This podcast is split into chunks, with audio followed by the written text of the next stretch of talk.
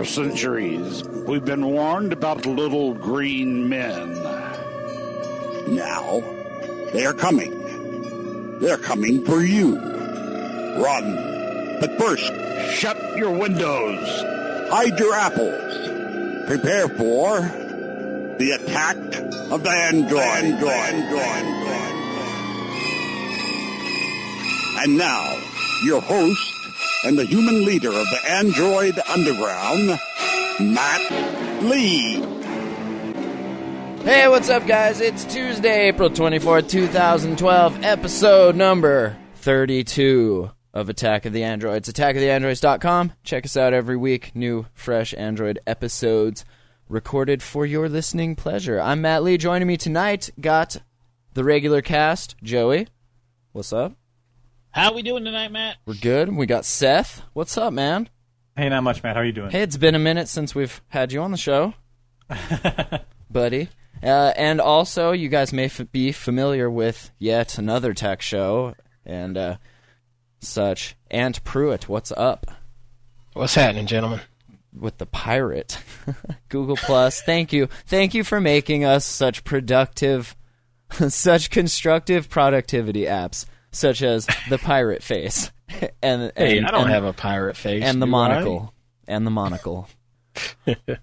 All right, uh, let's start out as we do with the phone of the moment because right now there's this sweet deal on Google Play. It, Seth, I didn't think after the last excursion into what selling, what do you call that? Selling end to end to your customer. I didn't think Google was going to try that again. Uh, they have with an unlocked GSM Galaxy Nexus in the Google Play. Seth, Yeah, I mean, this is a pretty astounding move, in my opinion. Uh, one that was rumored that it was going to happen, but one that I don't think people were 100% sure about. Um, you know, after the. Oh, well, it was the Nexus 1, right? You know, that was a good phone. Google tried to sell it, but they just couldn't compete. They just couldn't. They don't think they sold enough numbers to really, you know, justify them having their own store. Uh, but it's a beautiful idea, right? To get rid of the carriers, uh, you know, hindrance for manufacturers and Google for creating the phones that they want. So there's not like you know eight versions of the Galaxy S, you know the Fascinate, the I forget them all, or you know there's not even right now with HTC's um, One X, so so many different names. Uh, the One X, you know, uh, is it Sprint? I think now they've got the incredible 4G LTE, you know, and so it's like, but it's really the One X sort of ish, but not really.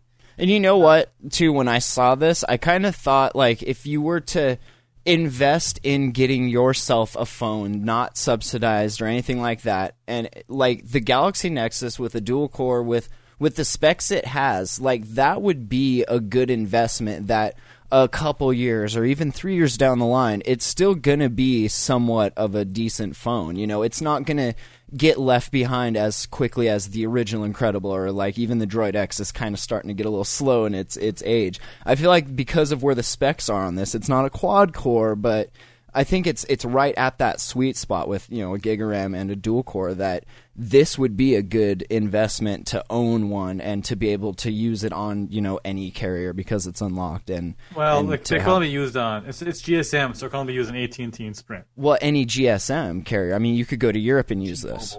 It's not like getting a Oh, I mean Verizon T-Mobile. phone. I'm sorry. Yeah, I'm sorry. It's. T-Mobile. I'm just saying. It's not like getting a Verizon phone where you can only use it on that one CDMA network and there isn't one anywhere else. Like you could take this phone, you know, and that's why it would be a better investment then. I still don't buy the people who are willing to shell out four hundred dollars for a phone with an Android name on it simply because it's unlocked. Um, I think that majority of people that that get an Android phone get it because it's inexpensive and cheap and subsidized. But you would Well- rather spend six hundred dollars on it through the carrier? I don't under. Here, here's what I think that this is really interesting. I think this, you know, I don't know what the prepaid data plans are and things like that, but you know, if you could have a prepaid phone, if this, let's say, for instance, this would work with a prepaid data plan or a prepaid even Well, could you, know, minute plan. Seth? Could you take this on Ting? What is Ting? Ting is that pay as you not pay as you go, but you pay for kind of what you use. Yeah, know, we- we exactly covered what it I a- mean. Yeah, if you got like a prepaid, you know, SIM, theoretically this would work. And then if you could use Wi-Fi on this, something like that, you know, this would be a beautiful phone uh, for three hundred ninety nine dollars. And then if you when you know when when um, Sprint had their you know once well that just won't work on Sprint. I'm sorry, but when because they're just releasing their Nexus too, you know. But for instance, um, you know if AT and T starts developing their LTE network, you know, to be better and things like that, then this would be uh, a really good phone. But I, so I just think that for people who uh, either aren't in the renewal time of their you know contract, because for 400 bucks, you could sell this phone off contract for 400 bucks. You know, I'm not 400 dollars right now because that's what it is, but you know, in a year this will still be a 200 dollar phone easily, maybe maybe more than that. Because I mean, think about it this way: those of us that got it right when Verizon first dropped it, we spent pretty much. I mean, you know, damn near what this costs, and have to have it for two years on this service and all that. You know, there's the, all the stuff that comes with a contract, which is a, on top of that a twenty four hundred dollar two year data Yeah. plan. For So, hundred dollars more to be able to grab this phone Yeah. unlocked, it seems pretty amazing to me. so Uh, that's that's why it's the phone of the moment. I mean, it's 199 now on on um, on Verizon. I'm sorry, geez, brain freeze. So it's you know this dropped to 199 on Verizon, but still this that's on contract. yeah, exactly. 200 dollars more off contract. I think this is a pretty And astounding. that's I a- don't Yeah, but what it is. unlocked phones make a lot of sense if they are not tied to a specific type of network. But- in other words, if it's an unlocked LTE, GSM, CDMA, all in one, whoop de doo World, world uh, phone. Y- Yeah, a world phone that works on anybody's network. That's when unlock makes sense. The catch is is that nobody's willing to give you an unlock phone, and that sort of uh, scenario because the price would be too high to buy. My, cur- my my curiosity is about the just how big is the market for an unlocked phone nowadays that's locked down to where this is strictly Well, GSM? isn't it's it's a Nexus phone, uh, which is kind of the the developer geek market. I think that's the perfect, Well, you know. it'll work. I mean, so And- in the U.S., it'll work with like we said, T-Mobile and AT&T, right? But that's the Yeah. thing too. It depends on your use case. If where you live, like here, it almost makes more sense to be on Verizon because there's still not a strong Well, here- GSM if I- presence. But Here, here's a case that I'll make. If I had a year old, what's a good year old AT and T phone? I'm trying to think what a good one is. Uh, Galaxy S2. yeah, yeah, that's not a year old though, is it? I mean, it, it is in Europe, but not here. That's The only since, like, Galaxy November or something or September. S, Or maybe just the Galaxy S then. the Galaxy yeah, S. but there's a couple in between there. But anyways, let's say like a year old AT and T phone that I like, but I don't, you know, I'm not in love with. You could probably sell that on Craigslist or eBay for let's say 150 to 200 bucks, right? Probably Right. without a problem. Right. And so then now this is only two hundred dollars, and you get a GNX with LTE. Well, no, this, does this have LTE on it? It does. so right? Seth, are you just saying everybody should real quick buy one of these, flip it on eBay, and then take that money and go get themselves the cheap Verizon version? no, no, I'm that saying that- that's kind of what No. this sounds like? No, no, no. I'm saying that if if someone just wants a good upgrade for a phone right now, right? They're not loving their Android phone, or they have a a BlackBerry or something. You know what I mean? Some stupid, you know, or even a Windows phone. Like this would be a cheap way to get a new phone, a great new phone, top of the line new phone off contract. Hold on, did you say even a Windows phone? Yeah. Windows makes phones. Hold Yeah. on. Hey, does this have LTE, guys? Did we find that out? I didn't see that, but I can look. It says it supports HSPA plus, Okay, so that's not LTE then, probably. T-Mobile, AT&T, and supports each carrier's HSPA plus. They said they're waiting to see whether Google will add more models to Google Play, but it appears it is leaving the door wide open. See, I'm trying to find it in the Google Play Store. But, oh, there it is. Is it like right up front? Yeah, yeah, it's the very first thing. Yeah, so it just uh, it doesn't say LTE. It, it just I think it's H, I think it's HSPA plus. Yeah, it's HSPA plus.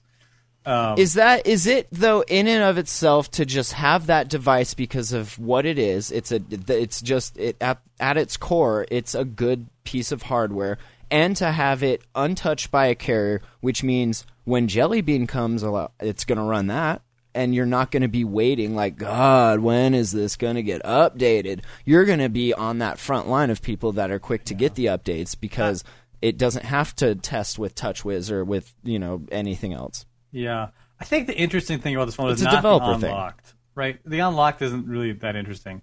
What is interesting to me is the idea of getting a you know Google selling a pure phone for really for pretty cheap. Four hundred dollars is cheap. Cutting out the middleman.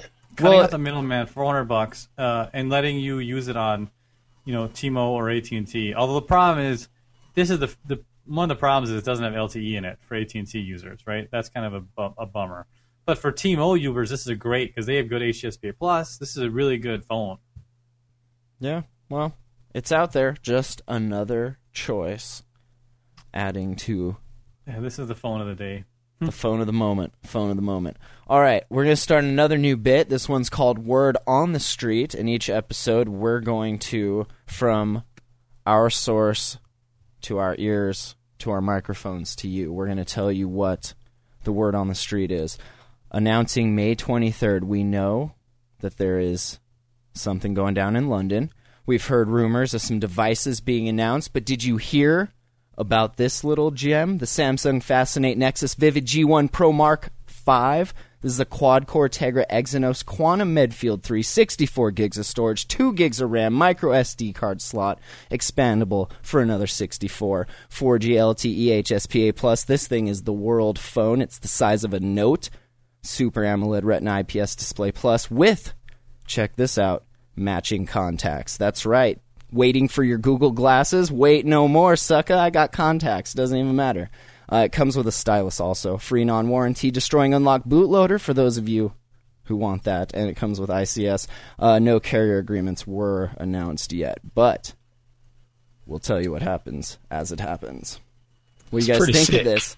I didn't think we had quantum computing, at least not in mobile yet, so I'm excited.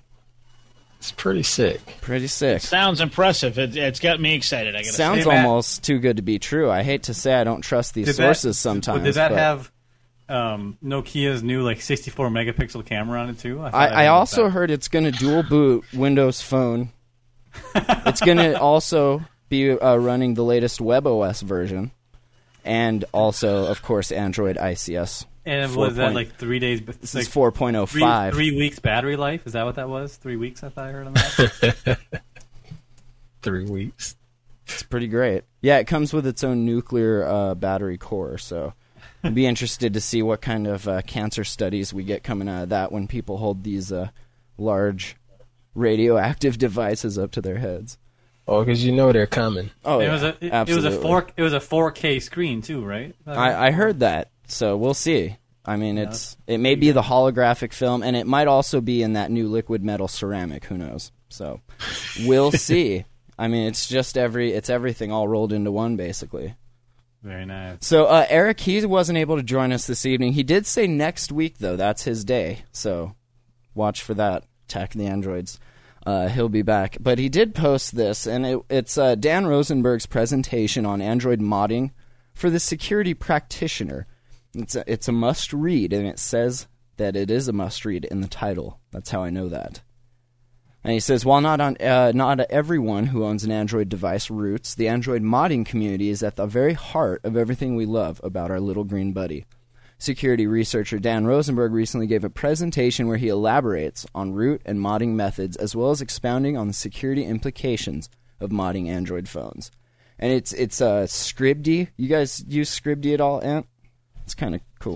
I do not use Scripty. Oh, it's cool for like embedding these kinds of presentations. But we'll put a link to this in the show notes. And uh, he goes about how uh, locked bootloaders work, how the the on-chip crypto- cryptographic verification, uh, and how it verifies signatures and all that stuff. Uh, and it's just the 63 slide slideshow basically of just here's the Android partition layout. Here's a case study, Motorola and OMAP, uh, some graphics, HTC Qualcomm case study. Uh, it I like the quote right on the first page, not even of the slides. It says of the 10 vulnerabilities that I discovered and used for rooting on Android, 9 of them are related to stupid, his quotes, file permissioning not present in the stock Android code, but introduced by the manufacturers. That's interesting too. I just got done writing a f- pretty in-depth Android web browser review, and I came across a couple interesting things. And I noticed a lot of Chinese made web browsers, and I noticed a lot of um, when you you know on Google Play you can go to the developer's website from from the Play uh, entry.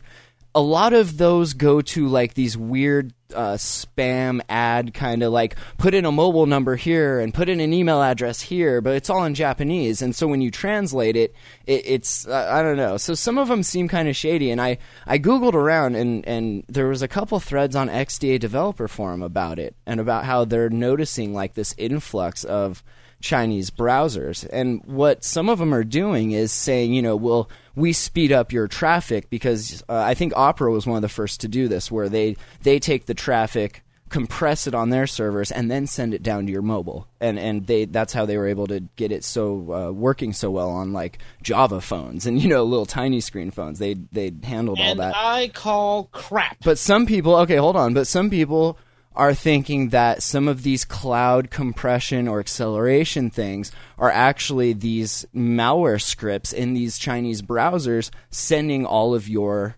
requests and data back to them.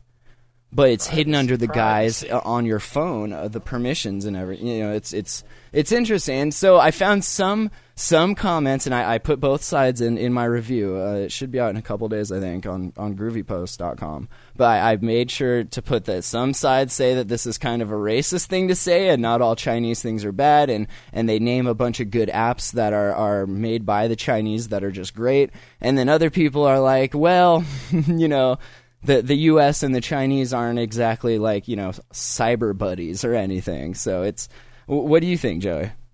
um, whether it's malware or not, or whether it's maliciously intended or not, anybody that's running any kind of compression over your internet traffic has to be able to view what you're doing. That's the definition of man in the middle. I mean, they are Correct. the man You in know, the middle. the the only way to uh, successfully proxy all traffic is to be able to decrypt any SSL connections and be able to monitor all web requests. Now, of course, you can easily get around this one major security vulnerability by the simple fact that you just don't uh, try to uh, proxy the uh, SSL encrypted traffic. So that runs straight to the phone. It also means you don't get the acceleration for that. Also, though, you do get And actual that- security. I did read that, and I put that I think in the review of one of the browsers that it said their cloud acceleration is what it was called. I think it was I, I don't remember what the browser was, UC or something, but they said that if you're using any kind of SSL connection, that that would not go to their cloud servers. That would just get skipped over. So Well, that's good, but here's the catch: Do you believe them? I mean, you know, that's, that- the- exactly, and that's and so I brought it up to Sherwin, our friend that mentioned the back in the you know earlier episodes, the whole hand sent database message thing. Uh, he's been on the show a couple times. He does the InfoLook uh, security gossip site, but because it wasn't published, I kind of gave him you know access to my Google Doc, and I was like, you know, check out some of these browsers and do some digging and see what you can find. So uh, once that piece gets published, and then I think next week we're going to try and get Sherwin on the show with us, and we'll uh, we'll go through some of the the top downloaded and best Android browsers. And I actually I sat here and did speed test uh, before I did each test, and then I. I, I had a list of websites and I went to each site and I counted how long it took to load and I made a spreadsheet and like all of it. Like it's it's really in depth. I covered I think 13 browsers, 12 plus the stock to see how uh, how it ranked in the speed tests and everything. There's so that many different mobile browsers. and that dude that was like us that was just the popular ones if you do and i wrote this i wrote this in the review if if you do a, a search for web browser in the store you get over 5000 entries for apps alone and then not to mention the books and the mo- whatever else but and so, yeah, I sifted through all those, and I, the first screenshot you see is my my Prime with all the web browsers on the desktop, and I, I found you know twelve of the best ones, and and just went to town. Two days it took me to do this thing, so I'm pretty excited You know- for it to come out.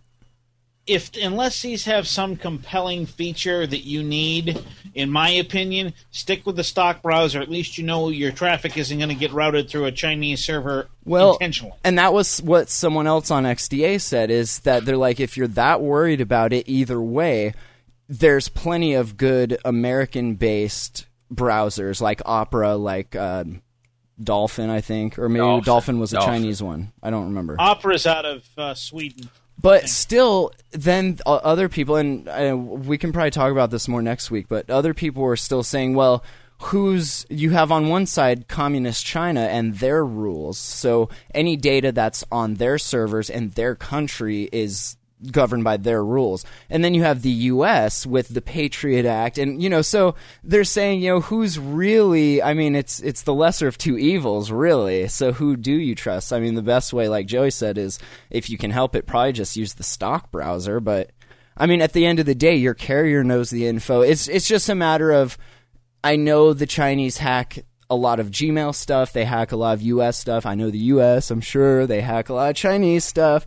And I just said in the review, I didn't think it was wise to get caught up in that crossfire. So, but, you know, at the end of the day, it's up to each person what they want to do with their data. If all you do is browse stupid game sites on your phone browser, then it probably doesn't matter. But who knows?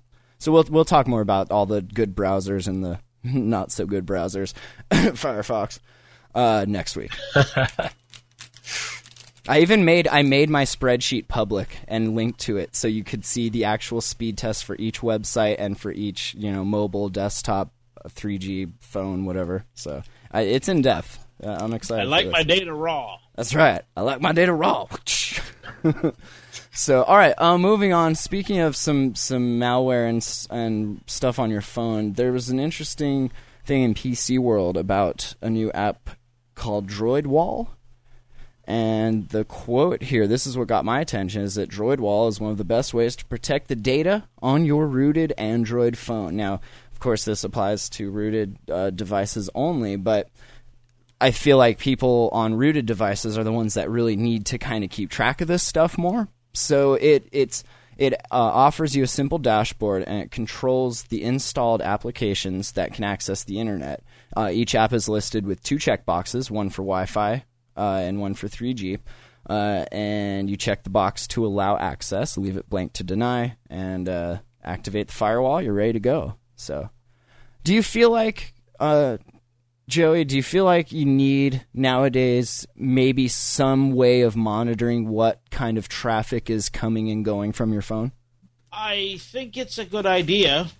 Um, I think it's it's definitely something that as we see more and more vulnerabilities, malware, etc., going out onto the phone space, that it's going to be a a more and more pressing need. But I can tell you from experience, the majority of people that are non-sophisticated have absolutely no idea what to do with either a firewall or particularly. I, I used to suggest that people run something like Zone Alarm uh, where it would ask you to confirm every outbound connection. Right, And good luck. people- yeah, they just they don't know what it is. They don't take the time to ask. They hit allow. Well, and again, And- let me let me mention Droid Wall. It's for rooted devices only. Do you think that maybe somebody should make a an easy to use, good firewall that kind of uses heuristics and checks comments of certain apps to see if hey this is malware maybe i should scan this more thoroughly maybe for non-rooted devices for you know people like our parents or the everyday user that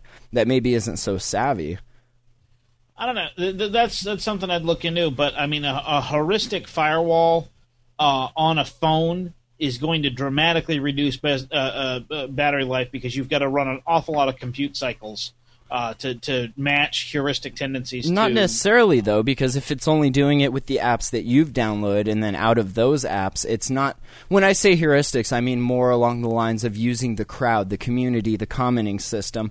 When it say you can tell it to scan for the word malware, scan for the word force close or something, and if I get four of those in a comment, you know, to flag it, or you know, there's ways to do it. I think without eating massive amounts of system resources. Yeah, But I it's don't That know. prob- still sounds a little too sophisticated, though. For Well, yeah, well, that's what I'm saying. You need to figure out a way to make that process as smooth as possible. Maybe instead of trying new skin designs, maybe the carrier should be focusing on this. I mean, they're the ones that have the pipes and the raw data. They would be able to do this the easiest. Like, look, is that zombie botnet traffic? Hmm, I should maybe, you know, do something about that. Yeah, but a lot of people do not and are not comfortable with Well- the idea of their ISP monitoring their traffic. Now, whose And- fault is that, though? Maybe if the ISP didn't have such shady practices for the last, oh, 10, 15 years, maybe we'd trust them a little more. Well, that's that's the other side of that coin. Is that I mean, yeah. you know, I, I, at the at the risk of of misquoting uh, Steve Gibson from the Security Now podcast, TNO trust no one. Well, that only works up to a point. Yeah, you can't trust no one and still have a cell phone. Sorry. Especially not you a can't trust no one and still be on the internet. I mean, because you know you're, kinda. you're even if you use, say, for instance, like uh, alternative DNS, and you're not using your your internet service provider's DNS, uh, the traffic still goes out over the internet provider. Well, and we saw just the other day that people that remember we brought up Silk Road when the whole Bitcoin craze was happening. We are like, you know, people are buying and selling drugs with Bitcoin on this thing, and they were like, oh, we're protected because we're using Tor. There was a huge sting operation, and the heads of of Silk Road got popped really bad, and so. Even if you think you're being safe and being anonymous and covering your tracks, there's always a way to to backtrace. I mean, if you're on a computer, it, it can be traced. I mean, right? Ultimately, yes. Unless it's Yeah. you you do it disposably and you use burner phones and use public access terminals and you wear gloves. I mean, there's ways to do it, but no one wants to live like that. You know, we're Well, not like, Jason Bourne. oh, sorry. I just had this discussion with one of my customers last night. I, I was talking about securing their wireless access point, and, and I mean the thing, you know, they're running WPA two PSK uh, with AES encryption. It's pretty much the, the de facto standard right now for what you want to have in a home or small business for encryption on your wireless. Uh, but um, yeah, uh, so anyway, I was talking to this this customer about um, their securing their wireless network, and they're running WPA two. Uh, PSK with AES encryption, which is your kind of de facto standard at the moment for homes and small businesses for those that are security conscious. And um, we were talking about a couple of extra things that we could do to make the wireless network a little bit more secure. Like, for instance, you can hide the wireless network name. Well, the, the catch is, is anybody that has any resemblance of a skill level knows that they can run a program that called a sniffer that will just kind of put out a burst of information on all wireless channels simultaneously and pull that information up. So that doesn't work.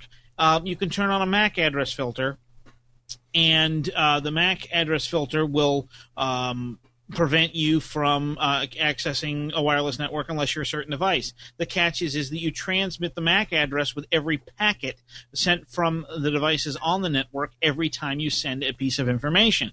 So that's null and void.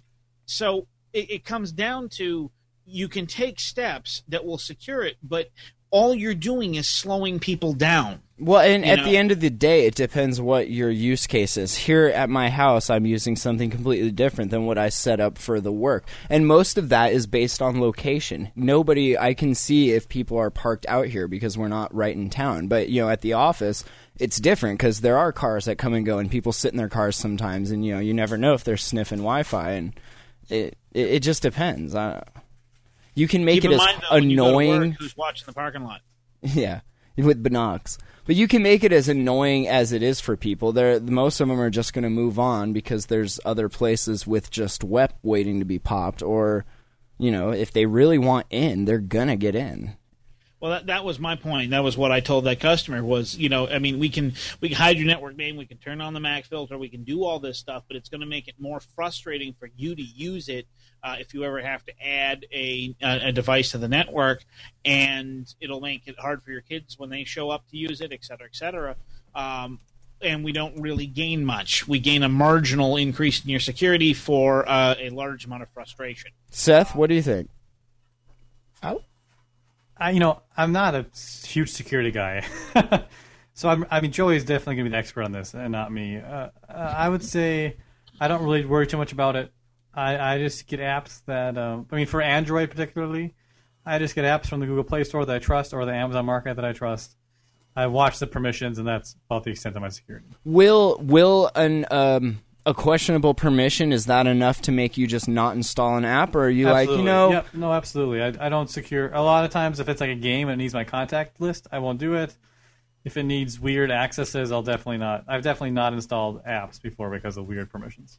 That's Gotta interesting. tell you, I got complacent about that when I started working with the Nook because the Nook doesn't even have my Google contacts and stuff like that. So I just hit apply on everything. That's right. Like I feel like on my Prime, I just I'm way more apt to just install whatever. Doesn't even matter because there's nothing. But I guess if there's Gmail on there, that's linked to your contact. So I, in a way, it's you know Yeah, I was gonna say it's still somewhat connected because it's got your Google account. exactly. so it. not on mine because I don't have my Google Apps installed. Oh, okay. So, yeah, in that case, yeah, definitely. shout out to the XDA def- uh, development for, form, yeah, develop developer forum guys. Uh, there's a gentleman out there that has a dual boot uh, gingerbread and ice cream sandwich for the Nook color. Thank you very much. Unfortunately, I still can't get it to work, but I'm working on it. Very nice. Nice. All right, let's move on. Did you guys see this? Um, this Android Trojan can track your keystrokes using motion sensors. While we're speaking of of some some security stuff, I had Is this a I had a hokey thing where you can tell what keys are pressed by the by the sound recorded from Kind of. who did it that way. It's better than trying to see like from the grease stains because I guess you don't actually need to you know have the device in your hands. I mean, at that point, it's it's all over anyway if you have the device. But basically, it's it's called Tap Logger. it's a proof of concept app uh, for Android, and it masquerades itself as just a benign game that challenges the end user to identify identical icons from a collection of similar looking images. In the background, the Trojan monitors readings returned by the phone's built in accelerometer, gyroscope, and orientation sensors to infer phone numbers and other digits entered into the device. This then surreptitiously uploads them to a computer under the control of the attackers. So it's it's kind of like part keylogging, part listening, part I'm gonna take what I just learned and line it up to a keyboard overlay and see what you just pressed. Like it, it's kind of cool. I don't know. I mean, it's creepy, but it's cool. It's creepy, but I mean, it it's not necessarily a key logger if it's doing a guesstimation, right? Well, so what the problem is is that it exploits the design weakness in Android that allows all installed apps free access to motion sensor readings. Uh, because similar permission systems are found in RIM's uh, BlackBerry, there's nothing stopping similar apps from targeting Blackberries. Also, uh, jailbroken iOS devices are also vulnerable. And they say the fundamental problem here is that sensing is unmanaged on existing smartphone platforms. This is Zhi Xu, a PhD candidate at Pennsylvania State Department of Computer Science and Engineering. And he says TapLogger shows that those unmanaged, insensitive sensors can really be used to infer very sensitive user information, i.e., That's, passwords. that's where they get me is they're inferring this. You know, it's, it's it doesn't seem as concrete. You know. So it says I, it I agree, but it's one of those things where there was a study that came out. I think it was also on Security Now that researchers were able to determine, based upon the acoustics of a keyboard, what keys were being depressed, and, and it was something like sixty-six percent accuracy. Yeah, that was from listening though to the vibrations and everything. This is isn't this is different. See, this is using the motion sensors to record subtle real-time changes of orientation as a user enters numbers to release a phone's screen lock, dial a phone number, or provide social security number during a call to a health insurance service center. Whatever Oh, example. okay. By logging the precise changes along three dimensions azimuth, pitch, and roll the Trojan makes educated guesses about the touchscreen regions that were tapped to generate the orientation changes. It then maps those regions to the user interface of the screen lock or the dial pad or of a specific Android phone. To accurately infer taps, the Trojan first needs to learn the patterns of a specific person using a specific Android phone, since the precise pitch roll will be different for each user and each smartphone model. So that's crazy. Like, it goes in totally blind, and then as it's hiding there, it's everything you're doing on your phone. It's tracking it and seeing how you're holding it and how how it's angled, and then how you know you're tapping on the screen, and it's building up its database uh, and probably knows like, oh, I have 20% accuracy now, I have 50% accuracy, and you know it it builds up, and I bet over time it can get I don't, know. They don't say what percentage, but I bet it could get pretty accurate, up to like 90, 95 percent. I would imagine. The flow chart, the flow chart on Ars Technica, that really does explain it a little better for me. And yeah, I could see that, just like you said, over time, having a decent payoff for them. I guess the key to, would be that it would have to be an ultra small app that wouldn't run all the time in the background, or if it did, it would have to be very low profile, so Yeah. that it wouldn't impact it wouldn't uh, impact the user's performance perception. Um, I suppose I suppose if it works as advertised, then that's a honking huge security threat. Uh, the catch is, is I don't know what you do to get around it. and and it comes in basically um, as if it were a game or something, right? Yeah, that's what it said. It just a just a random game. And I mean, granted, how many people do you know that install a game and then don't play it for like the first week or two and then forget about it or will go back and, you know, be like, "Oh, I should play this." But either way, people have apps on their phone that, you know, I'm sure they never run and they those apps they they could totally just be sitting there like, you know, heuristic in your life. There was a couple games on my phone in particular that, just like you said, I barely played them. But if I happen to look at the processes, those daggone processes are running. I had to kill them off. And, Yep. You know, that's that's a perfect example that's right there. That's what something somebody brought up on about the browser thing. They're like, why even if the browser is closed, does it keep requesting location information? Like, okay, there's maybe something off about that. But the normal everyday user, I feel like, wouldn't know that that is something wrong, or they would just be like, "Oh, this stupid Android phone with a crappy battery." They don't know that they have like five apps in the background running full 3G data all the time, you know, transmitting their their life, you know. this is true. This is true. Uh, they say even after TapLogger has been trained that um, whoa has been trained to deduce the taps of a given user on a specific smartphone model, background vibrations, and other variables prevent TapLogger from determining the exact sequence of numbers entered into a device. Despite this limitation, the Trojan can still greatly reduce the number of guesses required to recover a PIN, social, or other numerical string. Uh, they try every possible combination to crack a four digit pin requires a maximum of 10,000 combinations, right? Uh, by using the information with uh, that TapLogger gives you, they can narrow the number of tries to just 81 with an average of a 100% chance of success, which is okay, I guess, but if you have the 10 and 10 wrong and wipe, then 81's just not going to cut it. You need to cut that down to like 9, you know. But not everybody's using that. Right. Uh, using TapLogger data to deduce a six digit PIN, meanwhile, generates a search space of 729 likely combinations with an average success rate of 80%.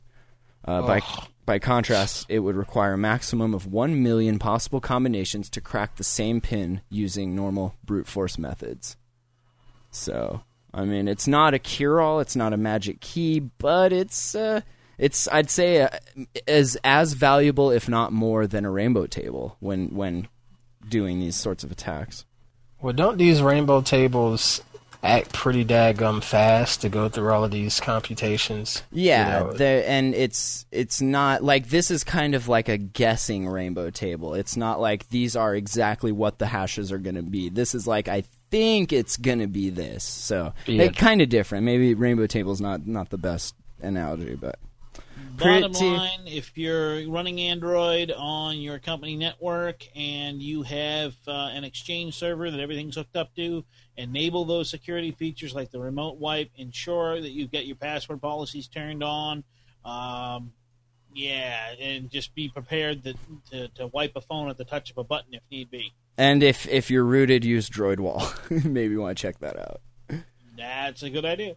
So, all right, uh, let's move on. You guys, I know you guys hate this, but we have to talk about it just just briefly. Just a, a couple patent things. Uh, you know, Oracle, Oracle and Google are two best buds just in the courtroom. Would you say making a mockery of our beautiful justice system? or was that done long before this trial? No, that was Apple. That was Apple. That was wrong show. Shit.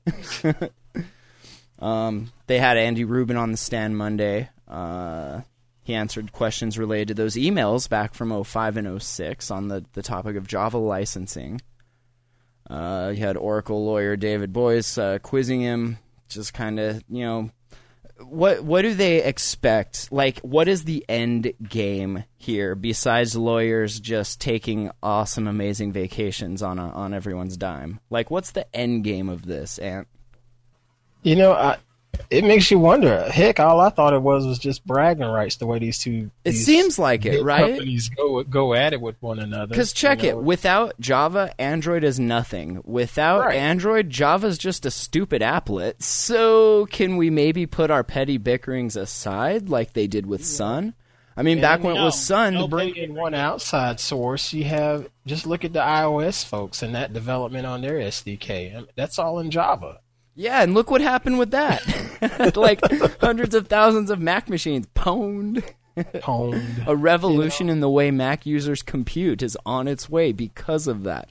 This is why you your your OS needs to get along with the platform that it's using or it is written on. I mean, that's just common sense, right? Yeah, just partner up. Just partner up and, and, and find a common ground and, and make this money because it's out there to be Make made. this money. Can we just can we put our petty differences aside and just make this money? Because right now Apple has a bunch of it. so Right. But because is I mean, do you think if if Oracle would have been like, all right, look, just was it because they were asking for too much for a licensing, or did they not even was that not even an option?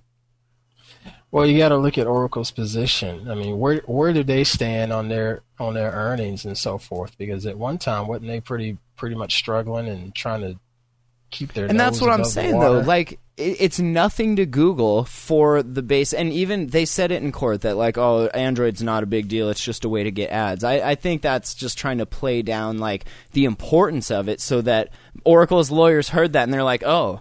Shoot! I told you we shouldn't have went after. We should have went after something else, not Android. They don't care about Android. And it's like, ha ha ha, got them, you know. But yeah, seriously, it, it's it's nothing to Google to be like, here's a buck a uh, install or two bucks or whatever it is, you know, just to help them out. They get paid, everyone's happy. But instead, we have precedent setting, possibly, you know, rulings here that are going to change the way APIs are governed and technology in general, how it evolves.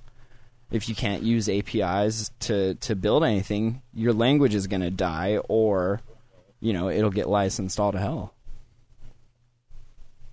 Joey? It's really big in this third party app game, um, especially with dif- different prominent, um, what do you call it, social media stuff out there. Everybody's playing off their own APIs, and you throw this in the mix, it's, it's just going to be a big monkey wrench for everybody. Because at the beginning, like the whole key is to build something and then get as many people using it as possible. It almost seems like service, right? yeah, and make a service that's useful and that furthers humanity as a whole in the way that we share our stupid lives. But then when you when you're like, oh, you can only use this if you pay me this much per API call, it's like, well, chances are I'll either go write my own or I'll go find one that I don't have to pay for. It's not like they're the end all. I mean, they Well, might they might be now because of how far Android has gone into it. It's not like they can switch it to C real quick, you know. It's it's kind of we're past that point. So Bottom Now- line, unless everybody can uh, agree to royalty free licensing of their products and we can all get along, someone is always going to be using someone else's lawyer to beat someone else's up. and and the lesson I keep taking home from all of these patent war stories is I I should have been a damn lawyer. like it's i almost want to say that it is a conspiracy of them being like okay the car industry's dead cigarette tobacco we've milked them who can we go after silicon valley let's go down and so they went down there and they're like hey hey oracle hey come here check this out see see google over there they're using your apis you know i know a good lawyer i mean i am a good lawyer you know you should hire him and so they all got together and then his buddy went to google and was like hey i hear uh, oracle's coming after you you're gonna need a good lawyer I hear, you know, and so it's it's the lawyers doing this. The the companies probably they don't know, they don't care. They they just want to build cool tech and sell us ads. It's the lawyers that are like, how can we get in on this? Oh, there's a bunch of money down there, and we're gonna get in on every last quarter of it. Hey Seth, are you a developer? I'm not. I'm not a developer. Are you a lawyer, Seth? Def- definitely not a lawyer either. Although Well, I, mean, I was know, curious about APIs, right? Because most of the time, aren't your API calls limited in whatever application you're running? And is that due to a bandwidth issue, or I've always Nah. wondered what was that about? I have no idea. I, most times, most times it's due to what they can handle and what they're expecting their load to be. Having the paying customers, I guess, prioritize to make sure that there's calls for them when they need them, and then everyone else gets what's left. I, I, I don't know. That's my guess. Joey, you know? Did Joey die? Sorry, uh, no, not a clue on that one. Okay. All right. So, more rampant speculation from your friends on Attack of the Androids. Uh, That's our new segment, rampant speculation. new show. Get it. Uh, Chrome for Android beta will be coming out of beta soon. We have more more speculative rumors. Uh, right and I've now, been having I've been having some problems with my Chrome for Android and my touchpad. It may, it may be that I'm writing that Cyanogen mod, but it's, it it doesn't work nearly as well as the stock browser does for me right now. they're saying they think in a matter of weeks it'll be losing the beta label. Um, the senior vice president of Chrome for Apps, Sundar Pichai, said that the mobile version of Chrome's readiness is ready to take over Google's web presence on Android. As far as I'm concerned, Chrome doesn't exist on my mobile phone. Yeah, unless you have ice cream sandwich, Chrome doesn't exist on your mobile phone. you know the the whole 1.2 percent of you guys I know, right? anything about this. So I blame the Yeah. Occupy movement. uh, last week's I'm update. curious to see it, you know, but It's it- it- pretty it's- amazing, uh, I have to say. And, and Chrome Beta is one of the browsers I did test, so you'll see where it's not the fastest browser that I test at least. And and I was sure to be clear, like these are my results on my internet on this particular day. Like it, it means nothing really, but it's kind of a scale. But you're not um, certifying yourself as N22. But I did, I did. I wrote down what my Wi-Fi signal in decibels was and how fast, and I had screenshots of the of the speed test. Like I went all out for real, man. Uh, so uh, the last update gave us tab syncing and a desktop mode, which was pretty awesome. I thought. Uh, I think it's the only browser. A lot of the browsers that handle tabs on Android are limited to how many tabs you can have open, and apparently Chrome will just let you open up as many as you want. It like it doesn't care at all. So, regardless of your chip, huh? well, Just I'm sure until your chip, processes here. Let's keep adding more yeah, processes. yeah, yeah, In, until your phone runs out of RAM and, and swap. Sure. I don't know. That would be hilarious. How So- many tabs can I add? And so they brought up an interesting question. I always kind of wondered this. You have Android browser, that's the stock default browser, and then you have, you know, Chrome beta now. And if once the beta tags off, it I don't think they ask, you know, can can Google get rid of the default ice cream sandwich browser and replace it with Chrome? And I think for the default ice cream sandwich browser, absolutely. But if Chrome isn't ever going to run, or isn't at least right now ready to run on anything prior to 4.0, then you know what's the point? I mean, until the carriers and everybody gets their crap together, right, and puts ICS on all of these devices, it's kind of pointless. It's just us, the one percent. One percent. So, but there are Yes, tons. I'm a hater. There's tons of great browsers for the rest of you guys too, for real. Don't worry. Don't worry about it, guys. It's gonna be okay. It's all gonna be okay.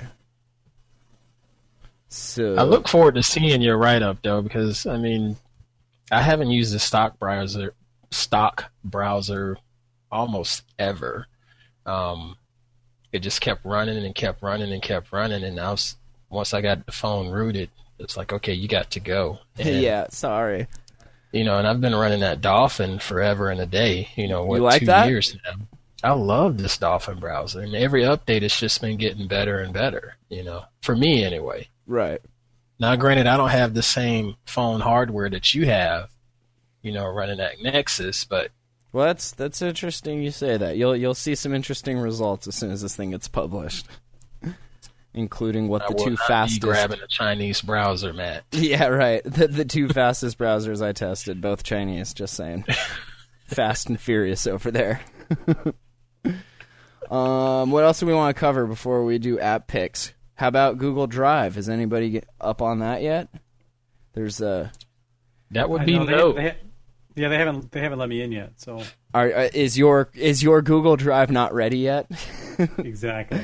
I love how they phrase that kind of stuff. They're like, you know, personally, yours isn't ready yet, but soon. And we'll email you when it is ready. But yeah, it's know, live. Drive.google.com is finally live. Uh, it just went live this morning, didn't it?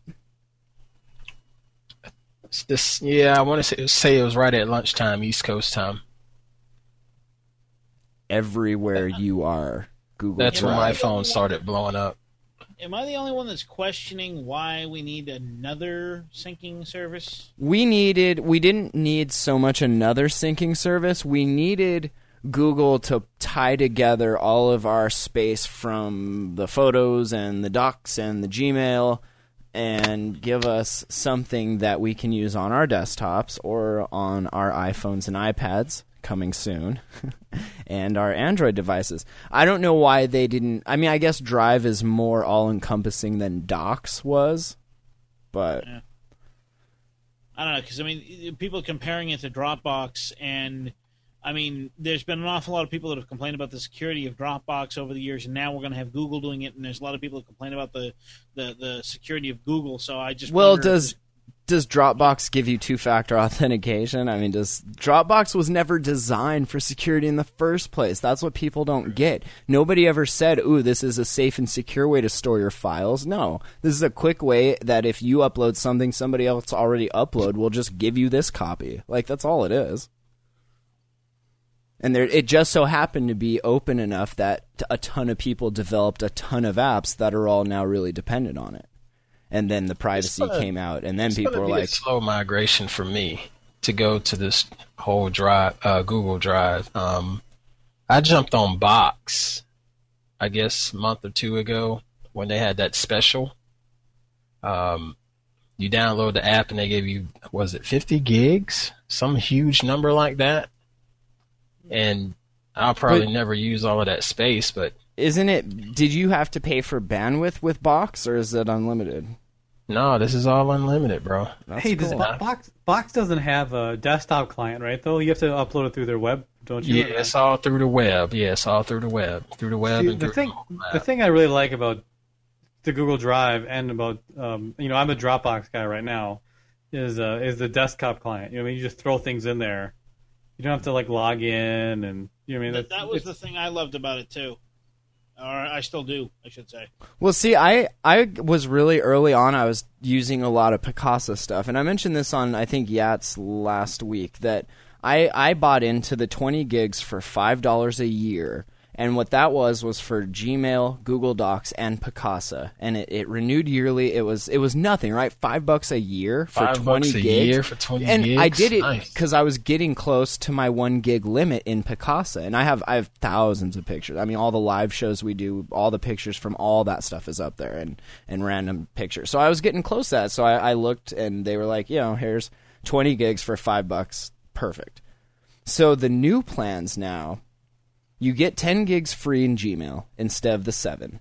You get five gigs free in Drive, Google Drive, instead of the one gig for Google Docs and the one gig in Picasa. So then the new one for free, you get one gig of Picasa and one and five gigs of Drive, and both gave you unlimited Google Plus storage, whatever that meant. So now the pricing structure, instead of twenty gigs for five bucks a year, you're gonna get twenty five gigs for two fifty a month. So it's a little more, quite a bit more, but Just a wee bit more. a bit, right? Hundred gigs for five bucks a month. Now, see, I would I would be interested in this if I could use that like an EC or was that what's the Amazon one E3? EC2. If I could host le- and use it as a CDN for podcast, like I, that would be that would be worth it. But so if you have an old plan like I do, you guys can keep it if you keep your account active and you keep your payment information in Google Wallet accurate and up to date and you don't cancel or upgrade your current plan. If your account lapses, your credit card is declined, or you choose to change your storage plan in any way, upgrade or downgrade, you'll be switched to the new storage plan. So I'm thinking I'm just gonna let my five dollars a year roll and just keep So in that. other words, your grandfather. I guess until unless something happens.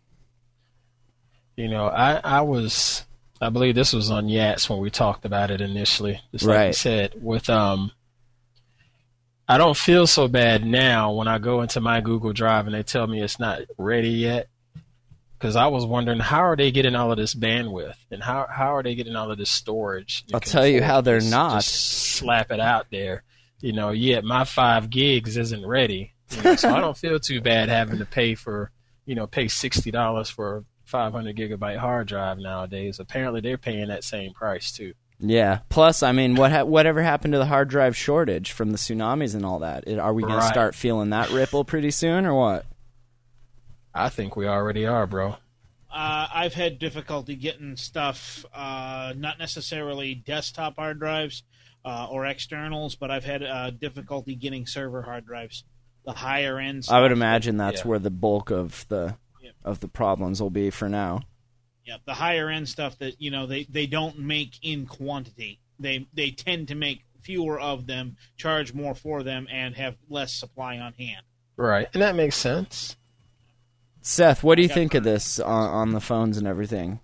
Like, does this does this change anything drastically, or is it just another option? I think that uh, I think that for people, here's my, I mean, people because it's Google may just do it. You know what I mean? Um, whereas Dropbox was sort of an unknown. You kind of probably needed someone who was techie to show you how to do that. Google may be offering you know, like a lower entry level um, for people who kind of want this functionality but don't really know where to go for it. And if so, maybe it'll do that. But other than that, I don't see it offering a whole lot of difference. I mean, although I can see people liking the uh, ability to edit other people's documents or shared editing of documents, and this may be another easier way to um, to do that. You know, through through the Google Drive. Is Whereas Google- Dropbox, you can't. It's harder to edit stuff. I mean, it's a little bit more. Well, yeah, it's not it. made for that. I feel like this Google Docs was made with collaboration in mind. But is Right. that people that are doing that are already doing that? I don't think Google Drive is going to entice new Google Docs users. It almost No, uh, yeah, maybe it probably who won't. knows? It may make it a little bit easier for people who are already using it, or it may be Right, enough right. to get someone to switch from Dropbox. Like if I was doing a lot of shared document editing, I would right now I would switch from Dropbox to Google Docs because they have more features. Although, you know, Dropbox just developed a pretty big update in my opinion. Um, like yesterday, I think it Yeah, was. yeah, yeah. Where they can you can now just offer a link and they can read doc, you know they can people can just through a link see um, you know Word documents and pictures and videos and really increase the functionality of drop of Dropbox a, a ton yesterday. Um, so I Do mean, you I think- love Dropbox. It's Seth, easier for me. Do you think that's because they saw this coming today? Probably. They well, I don't know if they knew it was coming today, but they knew it was coming soon, and they knew, right, yeah, yeah. Yeah, they They had to have know it was in the pipe. Yeah, they have to remain competitive. Um, but I, you're right. I admit I don't see a really compelling reason to switch right now from your current. Like I'm not switching. You know, when Dropbox had that, um, when Dropbox had that uh, promotion a while back, where if you uploaded pictures, you got an extra five gigabytes of data. You Right, know, yeah, yeah. All these things you could do. So I think I'm up to like eight or ten gigs right now with Dropbox. You know, so I'm just not moving. My Dropbox I, is full. Despite all the advanced Almost. features, what I primarily use Dropbox for is a way to drop a file into uh, uh, the Dropbox on one machine and have it instantly populate to all the others. That's key for sure. you know, yeah. I mean, and Drive and- will do that too now. Yep. Well, yes, uh, as provided it has a desktop client. We're assuming that. It Well, does. no, no, I know it does. It does. yeah, it does. on But both Linux and Mac. Oh, I don't know about Linux, but I know it does on Windows. No, it's Windows Mac right now. But isn't that what Gmail was for? You just Gmail something from one to the other. That's that's what I would do. But Yeah, Um, but it's but you can't execute it out of there, and if Well- you update it or save it, then it, the changes don't get replicated back. Right, right. Yeah, no. that. I was just saying for getting it. But so if you want to check this out right now before your drive is ready, if you're on Android and you use Google Docs, go to the market or excuse me, the Google Play. go Google Play and update your Docs app and it will turn into magically a 4.1 star review Google Drive. I think the biggest question is what is Facebook doing now? Who cares? Google Docs is now part of Google Drive. Keep everything, share everything. With Google Drive, you can store all your files in one place so you can access them from anywhere. And you, know, what? That's why Google's doing this. but They, they're trying to do something to one up Facebook. You were talking. Earlier about getting getting people on it. The first comment, the new update made this app much more user friendly as it adds more of the features one would come to expect from an Office suite for Android. I will now be using this app more than ever as it now better fits my needs to edit documents on the go. And I bet that's echoed. I mean, Docs is pretty great. You know, I never used Docs, but I remember you telling me the mobile version of it at one time was pretty.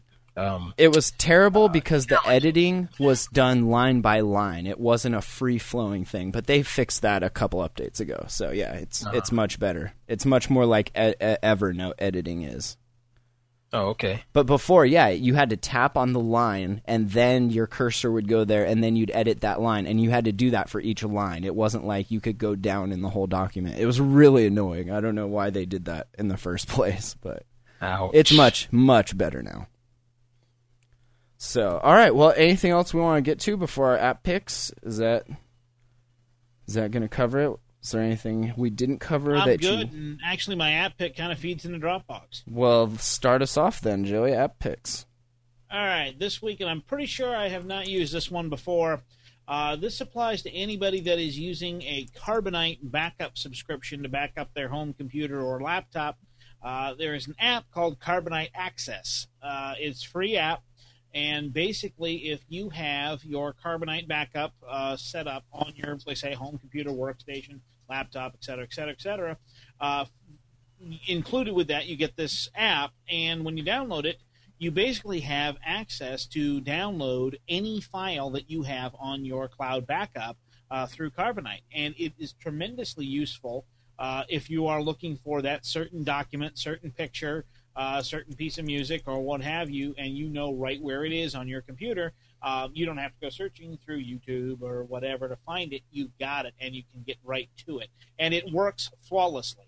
Um, the uh, the file will show up in your downloads folder um, and you can run it from there just as you would any other uh, any, any other document or what have you. Um, and it works with any file that you have backed up on your Carbonite. Very nice. Uh, assuming you're using Carbonite. Yes, Which that's I the keep- caveat. I keep meaning to do. I, I want to just put all my stuff on one drive and then just hook that up to a Carbonite account. Like all the podcast stuff and everything, I think would be good to have it backed up. You know, just in case. Please do that. yeah, right? Please, just in case. go, yeah. um, Fifty nine dollars a year, by the way, for Carbonite. FYI. All right, well, someone should get that for me. Thanks. All right, uh, Seth, at pick. Yeah, so mine is called. Um, I've I've been recently been doing a little bit more, just like dabbling in photography, just kind of fun. Sure. And so, and your app um, is called Instagram? Uh, no, yeah, right. No, it's called it's called DOF calculator, which means depth of field calculator. And what I use it for is there's like a an idea um, about called hyperfocal distance, which just basically tells you uh, what where you should focus in order to get the most in focus, and then out to infinity, basically. Really? Yeah, so That's it just tells you like where like where you should set your your focus ring or focal distance, um, so that you can get like the near focus and then plus all to infinity basically on your lens, your particular camera, etc. So um, yeah, you just type in a few different fields and then it'll tell you. You probably should read an article about what hyperfocal distance is, and then download this app, and then it'll give you all you need to know about how to do it on your camera. Assuming you have a DSLR. Right. Very cool. I just want to mention real quick too, going back to the drive thing. If you want, to start using it without waiting, you see where it says we'll email you at whatever. If you said notify me, it'll say uh, it'll email you when your drive is ready. If you click learn more, that'll take you to this page and it says for immediate access, here's how you do it. Uh, get started with your five gigs for free. Click that, and you should be good to go.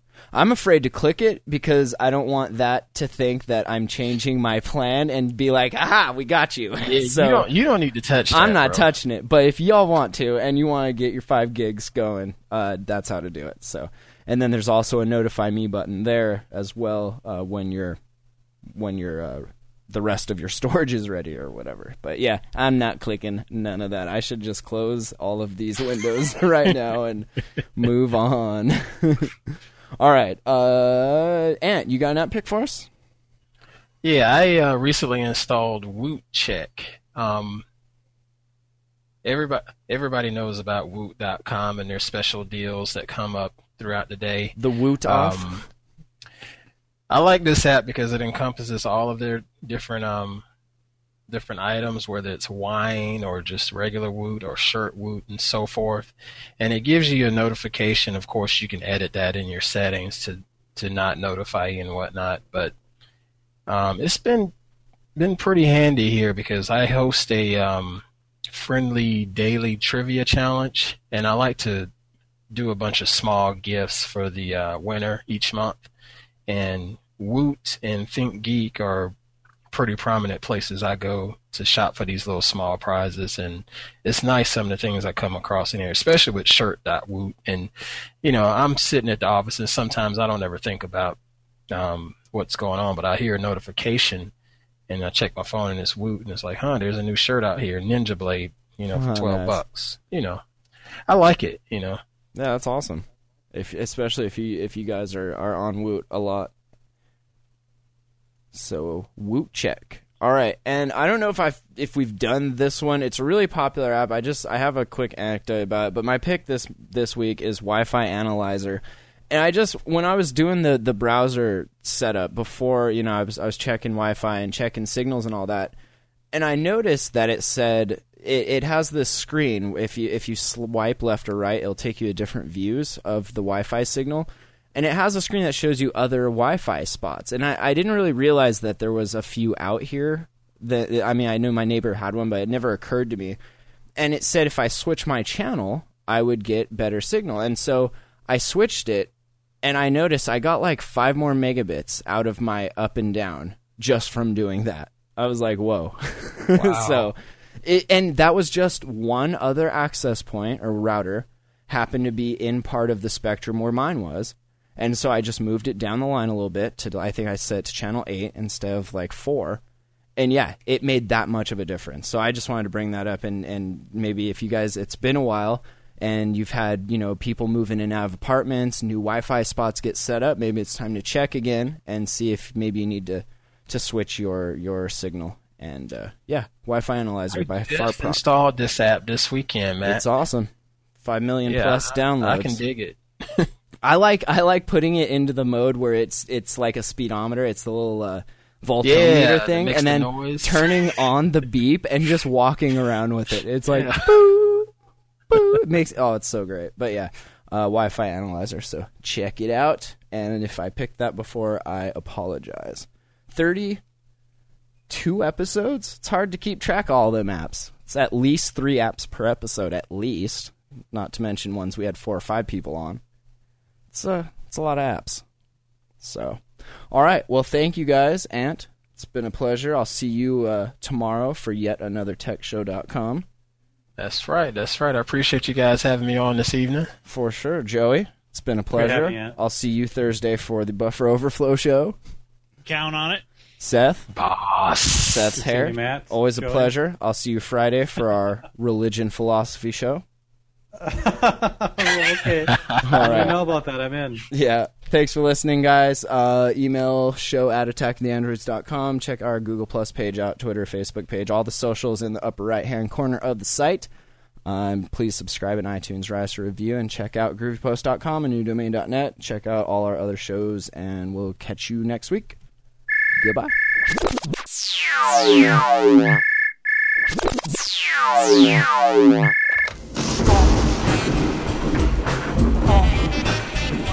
It's attack of the android.